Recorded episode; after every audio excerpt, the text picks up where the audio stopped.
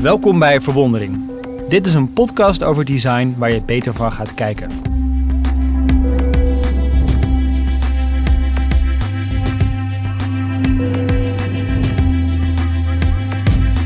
Mijn naam is Ernst-Jan Fout en mijn co-host is Harold Dunning.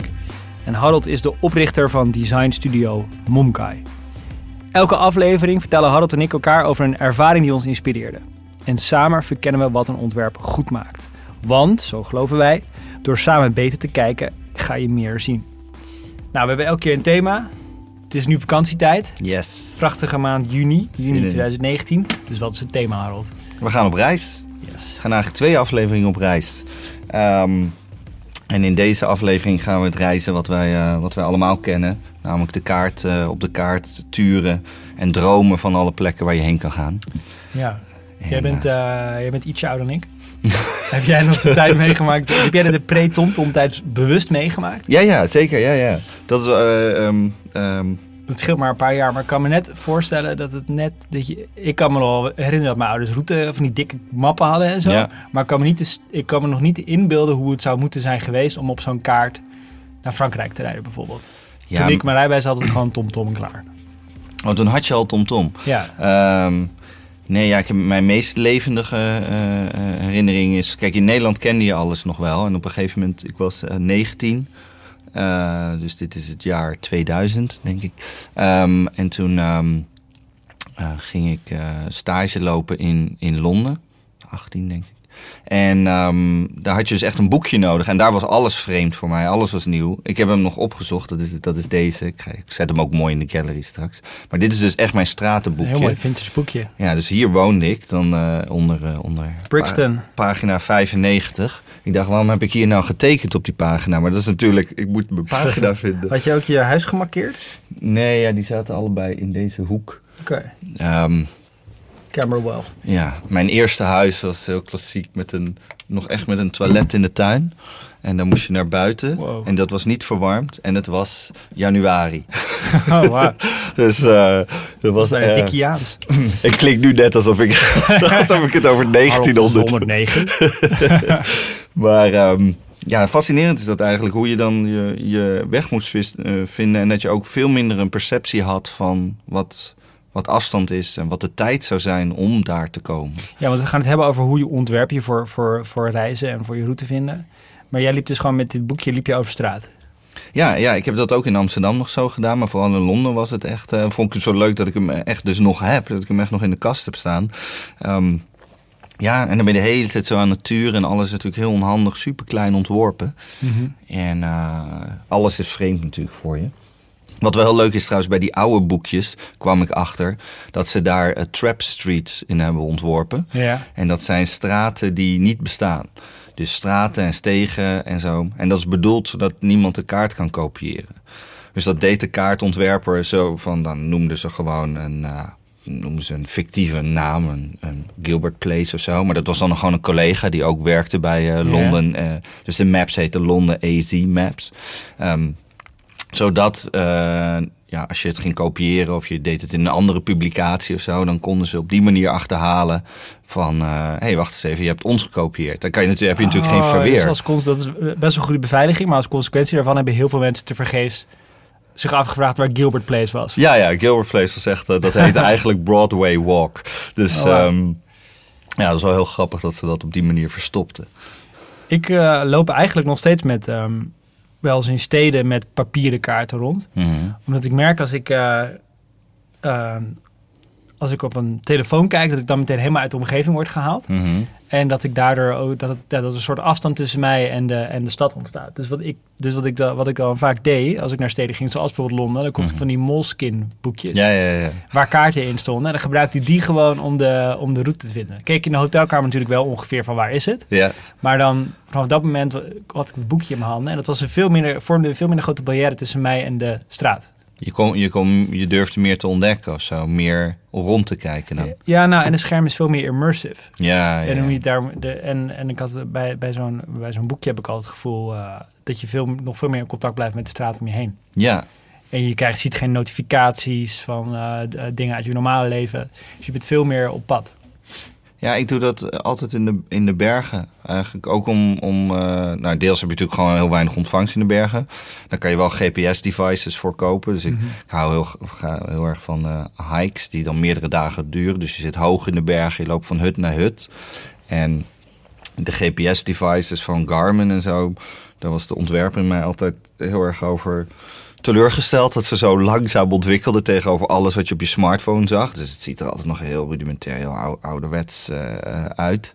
En de kaart is zo lekker omdat je hem dan inderdaad kan uitvouwen. En aan het begin bij het ontbijt kan je een soort wegdromen van... oh ja, nu gaan we over deze richel lopen en dan Ja. hier door deze vallei. En dan, ik weet niet, het, alsof het bijna meer toestaat om te dromen. zo. Ja, veel, eh, Google Maps kan je in principe kan je gewoon op een gegeven moment zeggen... zet even een satellitebeeld aan, het houdt elke ma- magie Mhm. weg.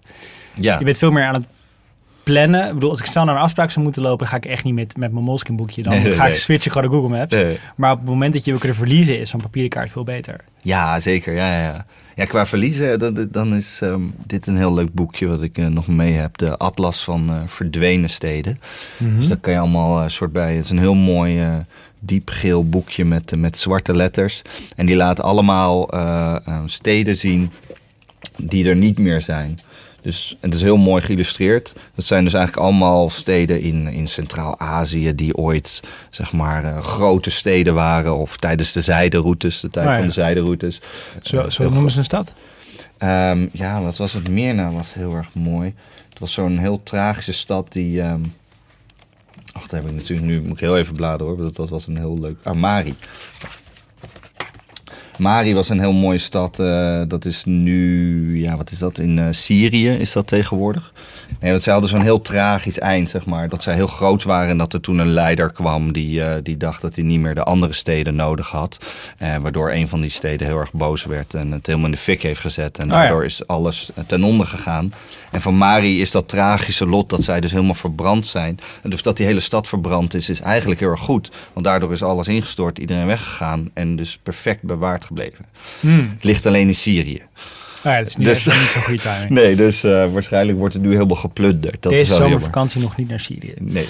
En nog één voordeel van, van, van papier. Dus ik ben absoluut van de, van de vooruitgang. En ik zou niet meer zonder Google Maps en al die dingen kunnen. Maar ik had ontdekt... eh, ik woon natuurlijk afgelopen jaar in New York. Totaal Mhm. nieuwe stad. En eh, ook voor mijn gezin natuurlijk totaal nieuwe stad. Dus wat wij hadden gedaan is gewoon in de keuken... grote kaart ophangen van Mm. dit is New York. En omdat je er elke dag even naar kijkt... en als je een afspraak ergens hebt of je maakt een uitje naartoe... Mhm. plaats je het altijd eventjes waar precies op de kaart is het. En dat geeft je toch een soort gevoel van overzicht en ook Mhm. van toegankelijkheid van die kaart die, eh, die digitaal niet echt na te bootsen viel.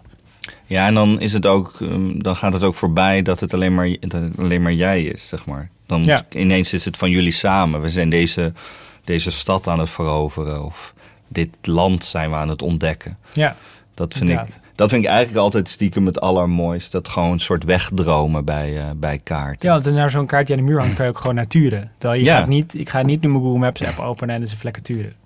Nou, Google heeft dat in principe heel mooi opgelost, maar dat noemen ze dan Google Earth. Mhm. Dus Google eh, Maps zou je kunnen zeggen, dat is gewoon om de weg te vinden. En Google Earth is om de weg kwijt te raken. Dus dat hebben ze eigenlijk bedoeld van, dan kan je zo helemaal eromheen spinnen. En ehm, dan kan je bijvoorbeeld, eh, ze hebben ook een Voyager-functie erin ontworpen. Dus dan kan je langs alle eh, beroemde parken of zo in Amerika gaan. Of je kan langs alle grote moskeeën in, eh, in het islamitische deel van de wereld kan je langs reizen, kan je ook ingaan en zo. Dat vind ik altijd zelf heel erg leuk bij Google Earth. Dat ze Mm. dat. Dat je zo'n hele tool durft te bouwen om je er gewoon in te kunnen verliezen. En, om, eh, en wat ze nu natuurlijk over tijd steeds meer kunnen, is dat je dan ook kan uitmappen hoe de aarde verandert. En dat, dat is natuurlijk ook wel heel jammer dan. Op een gegeven moment, je ziet natuurlijk dat, dat eh, hoe, hoe snel ontbossing gaat of hoe Mhm. snel gletsjers eh, verdwijnen. Maar het leuke deel is dat je het kan dromen. Volgens mij komt dat ook omdat ze. ik kwam erachter dat ze die. Hebben eigenlijk nooit zo over nagedacht, maar al die kaarten van, van eh, al die satellite images en zo, die zijn eh, helemaal schoongepoetst. Eigenlijk zijn er heel weinig auto's, of de Mhm. auto's zijn helemaal weg. En het is overal lente op de aarde. Hmm. Is dat bewust? Ja, dat is bewust. Dat is wel grappig. Dat wist ik niet. Dus overal staat alles mooi in bloei. Huh. Ehm, en, en ik dacht ook eerst, oh, dat zijn allemaal eh, satellietbeelden hè, die ze zo uitmappen. Maar eh, die, zeker de 3D-beelden op die kaart, dat werkt hetzelfde als eh, Google Street View. Dus Google Street View zijn we gewend met autootjes die Ja. rondrijden en zo. En eh, om 3D-images te maken zijn het vliegtuigen. Hmm. Het zijn gewoon vliegtuigen die zo als een soort grasmaaier over een stad vliegen en Oh, allemaal foto's maken. En op die manier kunnen ze alles mappen. Vond ik wel grappig, dat wist ik helemaal niet. Wat wel interessant is eigenlijk dat we nu telkens over twee functies hebben. Gewoon efficiënte kaarten die ons naar van A naar B moeten brengen. En dus kaarten waar je, door, door, waar je in kunt verliezen. Ja, ja, ja de, de- de- van de kaart van, die je kan verliezen. Ik, dat was ook een heel leuk boekje. Die, die heb ik nu niet hierbij, maar die heb Je hebt echt twintig boeken bij. En ik geef mijn boekjes ook wel weer cadeau. Dus deze kon ik niet vinden. Ehm, dat is ehm, een atlas van afgelegen eilanden. Mhm. Dus een eh, Duitse, Duitse vrouw heeft een boekje ontworpen. eh, Judith uh. En dan heeft ze 50 eilanden eh, bij elkaar verzameld. Waar ze nog nooit is geweest. En waar ze waarschijnlijk ook nooit komt. Echt fantastisch. Dus. Ehm, eh, elke bladzijde is een soort helemaal mooie azuurblauwe zee. De, de eilandjes zijn allemaal op dezelfde schaal. Dus soms is een pagina helemaal vol. Het beroemdste eiland is Paaseiland. Mhm. Maar de meeste andere eilanden zijn eigenlijk bijna niet te bereiken of zijn zo klein. Maar ze heeft dus eigenlijk al die eilanden getekend om erbij weg te dromen. En je hoeft er eigenlijk niet eens heen te gaan om er toch van te kunnen genieten of zo. Ja, echt een heel, heel schattig boekje is dat. Haal je als ontwerper naar inspiratie uit, uit kaarten en routes? Ik, eh, heb je überhaupt ooit een kaart moeten ontwerpen of iets met een kaart moeten doen? Nou, ik weet nog wel dat ik vroeger als ehm, met mijn eh, broers maakten we ook zelf spelletjes. En eh, dan maakten we ook een soort levensweg. Dus dan, dan tekenen we ook een soort kaart. Dus, eh, dus op die manier dan eh, kon je ook zelf op een soort reis gaan en zo. Dus je kon eigenlijk al voorbedenken van... oké, dit is ongeveer de ervaring die we samen gaan hebben. Ja. En dat tekenen we zo heel erg uit. Ik zou mijn moeder eens moeten vragen. Want volgens mij, ik denk niet meer dat we dat nog hebben. Nou, zo, dat zijn al maar- type dingen dat moeders graag bewaren volgens mij. ja, dat denk ik ook wel. Ja. Dat zou ik wel. Daar zou ik echt heel benieuwd naar zijn. Maar dat vond ik echt super leuk om kaarten op die manier kaarten te tekenen. Eigenlijk omdat kaarten in alles. Ik denk een, een kaart en een route uitstippelen. Ehm, op dat moment is, is iedereen een beetje ontwerper. Omdat je, je een voorstelling kan maken van waar je naartoe wilt gaan en hoe je daar moet komen. En je schetst dat uit op, zo'n, op, op, een, op een kaart. En soort dat dromen en, en daarheen durven gaan, dat is volgens mij heel vaak de essentie van ontwerpen. Dus dat je vorm kan geven aan je, aan je droom, aan, je, Ja. aan de weg die je wil afleggen. Ehm, en ik vond dus ook altijd zo'n zo'n globe of zo die je kan hebben ook zo gaaf. Zo'n zo'n wereldbol. Ja, die had ik ook staan. Ja. ja, Zeker nu, als je nu die, eh, ik weet niet of jij die nog hebt, maar ik kwam laatst mijn globe tegen van toen ik eh, jong was. En daar staat er nog Zaire op. Ja, ja, ja, ja. ja. Ja, dat is sowieso fascinerend. Ik heb, ik heb één globe, daar heb ik heel lang over gedaan om die te vinden. Dat is eh, een globe van eh, Nendo, van, eh, van een Japanse globemaker. Eh, en die, dat is een helemaal witte globe. Die heb je misschien wel eens gezien, Ja. die staat in de studio. Helemaal witte globe met alle landen zwart. Dat is gewoon de meest esthetische globe die ik kon vinden. Want de meeste zijn allemaal best wel heel erg druk en, en rommelig. Ehm, is iets meer echt voor de graficus. Want het is Mhm. iets minder dromen, vind ik, dan dat ik bij andere globes kan doen. Maar je, je hebt hem wel heel mooi in zijn, in zijn geheel. Ehm, en op die globes moeten ze altijd wel echt kiezen van... oké, welk land, hoe laten we het land zien? Uh, maar bij Google Maps doen ze dat niet. Hè? Ze kunnen, Google Maps toont de grenzen van jouw kaart... en hoe je er naar kijkt op basis van waar je bent. Dus als ik in China ben, dan is Taiwan gewoon een... uh, ja hoor, is alles oké. Okay. Okay. Helemaal, het zit helemaal goed. Ja, dat is echt uh, fascinerend. Dus zij kunnen dat helemaal uh, aanpassen. Um, soms laat ze het ook als stippenlijntje zien. Um, dus ze kunnen uh, bijvoorbeeld. Uh, ze, ze, ze, laten sowieso zien als je een search doet. En dan tekent hij eigenlijk een rode kaart eromheen. Dus, dus ja. dat is hun ontwerpkeuze om te laten zien: dit is een land en dit is haar grens. Maar als je zoekt naar Zuid-Sudan, doet hij alleen de pin. En dat heb je natuurlijk helemaal als gebruik helemaal niet echt door dat hij dat niet aan het doen is. En als je naar India gaat, waar, nog het, waar het meeste discussie schijnbaar is, um, dan doet hij alleen de zoom. Dan zegt hij gewoon. Nou, dit is, dit is India. Een soort van, dan is het... Um, dus je hebt een gebied, uh, Arunachal Pradesh bij India... Wat, uh, wat volgens India natuurlijk in India ligt. Wat je, wat je dan vanuit ons ziet met een stippenlijntje. Mhm. En volgens mij is het ook een deel van Tibet. En China claimt natuurlijk weer Tibet, waardoor het daar allemaal als hun één land staat. Nou ja, Dus eh, een soort hele voorzichtige manier om de- alle conflicten te waar de vermijden. geloofmakers van 100 jaar geleden van droomden van die optie. Ja, ja, ja, ja. Ja, de moeilijkste uitgetekende grens, dat vond ik ook wel grappig om te ontdekken. De, de meest complexe grens is gewoon hier in Nederland. Oh, ter wereld? Ja, is het eigenlijk Nederland of is het België? Dat is Baarle-Nassau. Mhm. Dus dat heet in eh, België heet dat Baarle-Hertog. Ja. En dat is gewoon echt een soort hele lappendeken. Een beetje zo'n heel patroon met allemaal kleine vakjes en zo. En dat komt omdat er ooit een hertog was in de middeleeuwen en die had land. En dat ruilde die met de hertog van Breda. En toen nadat natuurlijk Nederland en België, na de, hè, dat ze uit elkaar gingen in 1830, was er ineens een België, een nieuwe staat. En toen was die claim op die landen was eigenlijk een beetje oh, dat complex. Dus door dat dorp heen, als je daar ook heen gaat, dan zie je gewoon, hebben ze allemaal eh, gewoon markeringen op de grond ontworpen. Dan zie je NL en B en je ziet allemaal kruisen. Je kan er gewoon heen gaan. Eh, Het is een stadje in het zuiden. En ehm, daardoor heb je eigenlijk een soort enclaves. In, Een Nederlandse dus- enclave in België. ja, en je hebt ook weer ehm, je hebt een, een, een Nederlands enclave in België die weer een enclave is. Dus je hebt ook een soort enclave in enclave. Wauw. Je moet de kaart zien. Dat is, Maar ik heb dus een beetje het gevoel, eh, Harold, eh, niet heel subtiel, maar liggen hier, liggen hier dus een paar stapels boeken. En je bent nu al een paar minuten zeer enthousiast aan het worden. Dat we hier met een fascinatie via te maken hebben. ja, misschien, misschien wel. Moment voor introspectie voor jou ook. Ehm, Waarom denk je? Waarom, waarom boeit dit je zo? het is misschien een, een, eh, een vorm waar, waarop je je, je je dromen kan projecteren.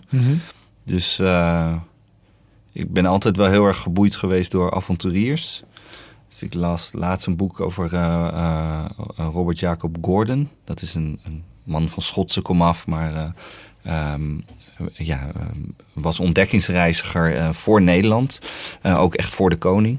En die heeft heel veel ontdekt in de, in de Kaap, in Kaap de Goede Hoop. En dus eh, was daar ook de directeur of kapitein, hoe je dat zegt. En heeft heel veel ontdekkingsreizen gedaan en de Oranje Rivier genoemd en zo.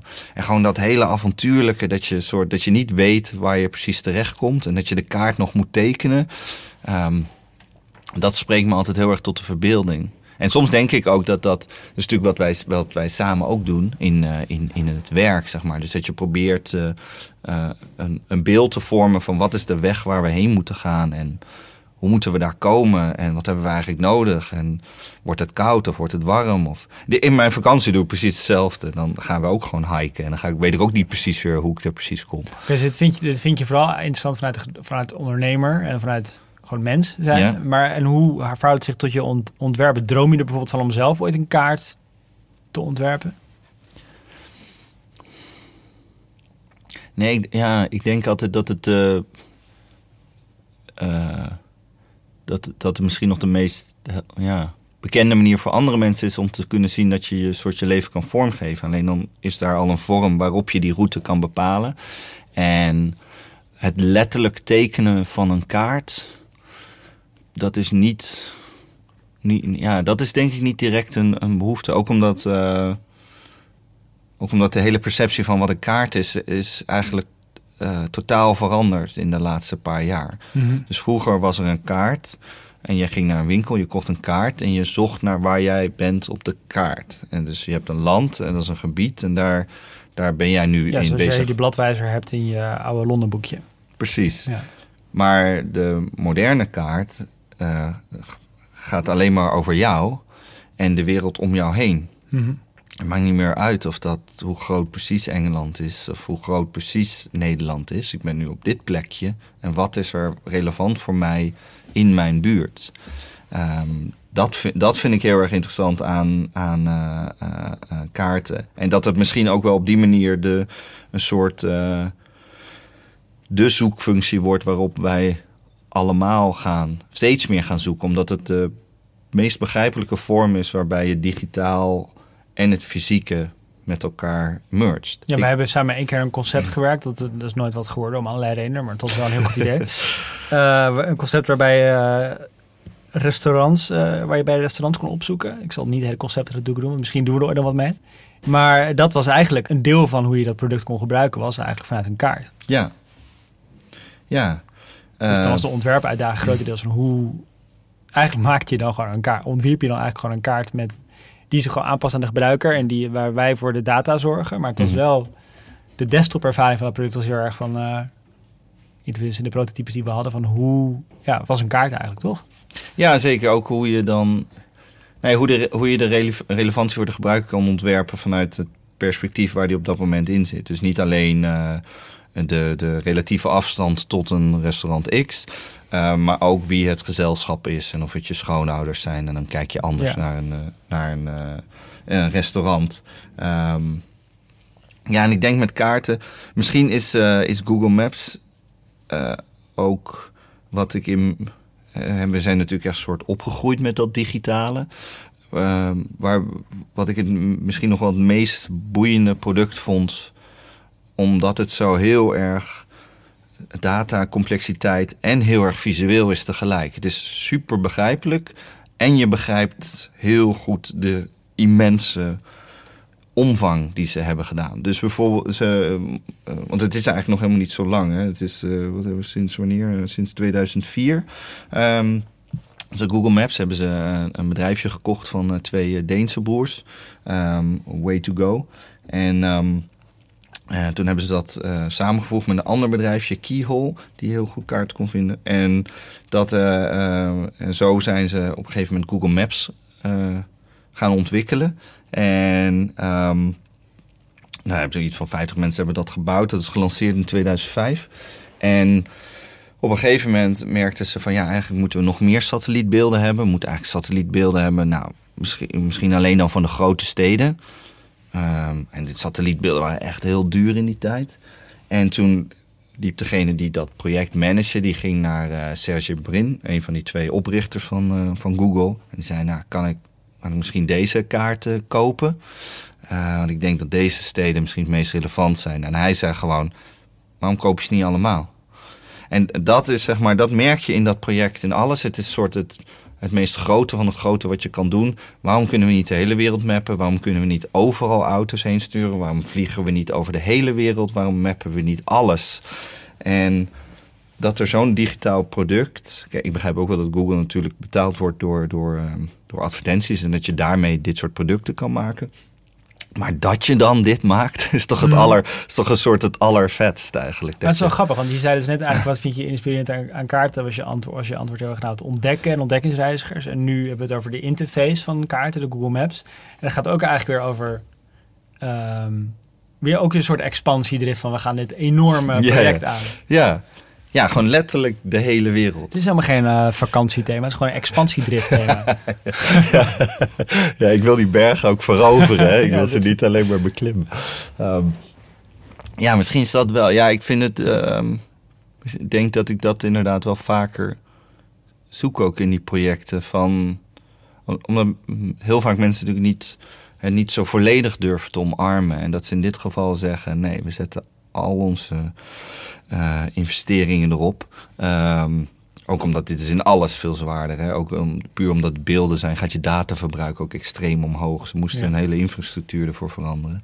Ehm, maar gewoon dat idee dat je, dat je zo, zo groot durft te denken. En dat je op een gegeven moment denkt, ja, hoe kunnen we het nog beter doen? Street View krijg je dan krijg je eigenlijk nog meer data binnen. Want je krijgt borden en je krijgt huisnummers. En je, allemaal dingen die je niet kan zien vanuit, eh, vanuit de lucht. Dus dan krijgen ze nog een data level, dat noemen ze dan ground truth, dus de waarheid vanaf de grond, wat alles nog gedetailleerder, nog accurater maakt. Ze zijn eigenlijk steeds minder afhankelijk van satellieten. Maar überhaupt dat je al die dingen bij elkaar doet, dat is gewoon. eh, ja, ik vind dat altijd heel inspirerend, omdat, het, Ja. omdat je dan iets durft te ontwerpen wat. Oké, als we dit. En ik snap ook wel, dat is natuurlijk heel. We moeten immens eh, voor investeren. Maar ik denk dat je dat ook tot helemaal op heel klein niveau weer kan laten inspireren. Het is wel fascinerend hoe, vanzelfsprekend, dat, hoe dat in- tijdens onze, onze levens totaal vanzelfsprekend is geworden. Ja, Als ik nu eh, als ik in een nostalgische bui ben, dan ga ik wel eens op Street View naar plekken waar ik gewoond heb. En kijken hoe Ja, dat ja, er nu bij, bij eh, ligt. En dat is eigenlijk nu gewoon iets wat je wat volstrekt normaal is om te kunnen doen. Ja. Ja, dat is toch magie? Heb je dan niet dat je gewoon een vogel bent en je vliegt dan naar... Je weet, toch, weet je nog de eerste keer dat je een satellietfoto zag van jullie eigen huis waar je in opgegroeid bent? Dat was Ja. toch echt een ding? Dat eh, een van je ouders zei, ik heb hier een foto, is het niet. Oh, ik kan gewoon de buren de tuin zien. En dit is de wandeltocht naar school. Ja, precies. En nu is dat gewoon klik. Ja. Ik weet dat ik heel jong was en een keer een helikoptervlucht maakte en precies dat die belevenis had. En nu Ja, aan mijn zoon kan ik gewoon Google Earth openklikken en het laten zien. ja. Maar ik denk nog steeds dat het vliegen over Google Earth dan voor hem nog steeds magisch kan zijn. Dat je kan dromen bij die plekken die zo ver weg zijn. Ook omdat vliegen steeds minder normaal wordt voor hem. denk ik. Ja. Oké. Ehm, we hebben superveel visuele dingen besproken. Dat is altijd een uitdaging bij een podcast. Maar gelukkig hebben wij een, een site, monkai.com slash podcast... waar je alles wat we hebben besproken kunt zien en kunt meemaken. Ik denk dat iedereen heel erg zin heeft gekregen eh, om Google Earth eh, weer eens te openen. Mhm. Eh, ik ga daar nog allemaal kaarten op zetten die we niet hebben behandeld. Alle vreemde wezens die je op een kaart zag uit de, uit de middeleeuwen en zo. Je niet snapte waarom je die zag en zo. Die zet ik er allemaal bij. Er zit ook heel vaak, als je op een plaatje klikt, dan zit er ook weer een link naar een artikel. Dus mocht je nou heel veel tijd hebben, bijvoorbeeld je bent op vakantie en je wil je nog verder verdiepen in dit thema. Er zitten altijd nog allerlei verhaaltjes gelinkt achter de beelden die je in de podcast Het ziet. klinkt alsof jij je hele vakantie gaat vullen met het invullen van deze gallery. Top. Heb je hier reacties over, tips of ideeën, of voor misschien wel een nieuw thema binnen, binnen het eh, overkoepelende thema van expansiedrift? E-mail ons dan eh, naar podcast.monkai.com. En je kunt ook een review achterlaten via iTunes. Dat vinden we heel leuk om te lezen. En het helpt andere ontwerpliefhebbers deze podcast ook te ontdekken. Ja, dus je kan eh, net zoals Jorada bijvoorbeeld een review eh, achterlaten. Dat is een nickname, uiteraard.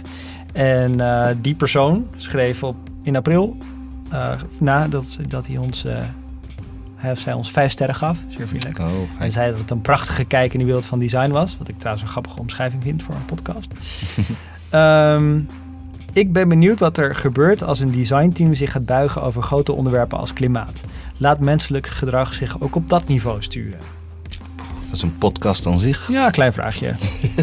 Misschien kan je er even over nadenken. Yes. Oké, dus recensies kun je achterlaten via iTunes. En daar kun je dus net zoals Jorada ook je vragen in kwijt. Tot de volgende keer. Goeie reis.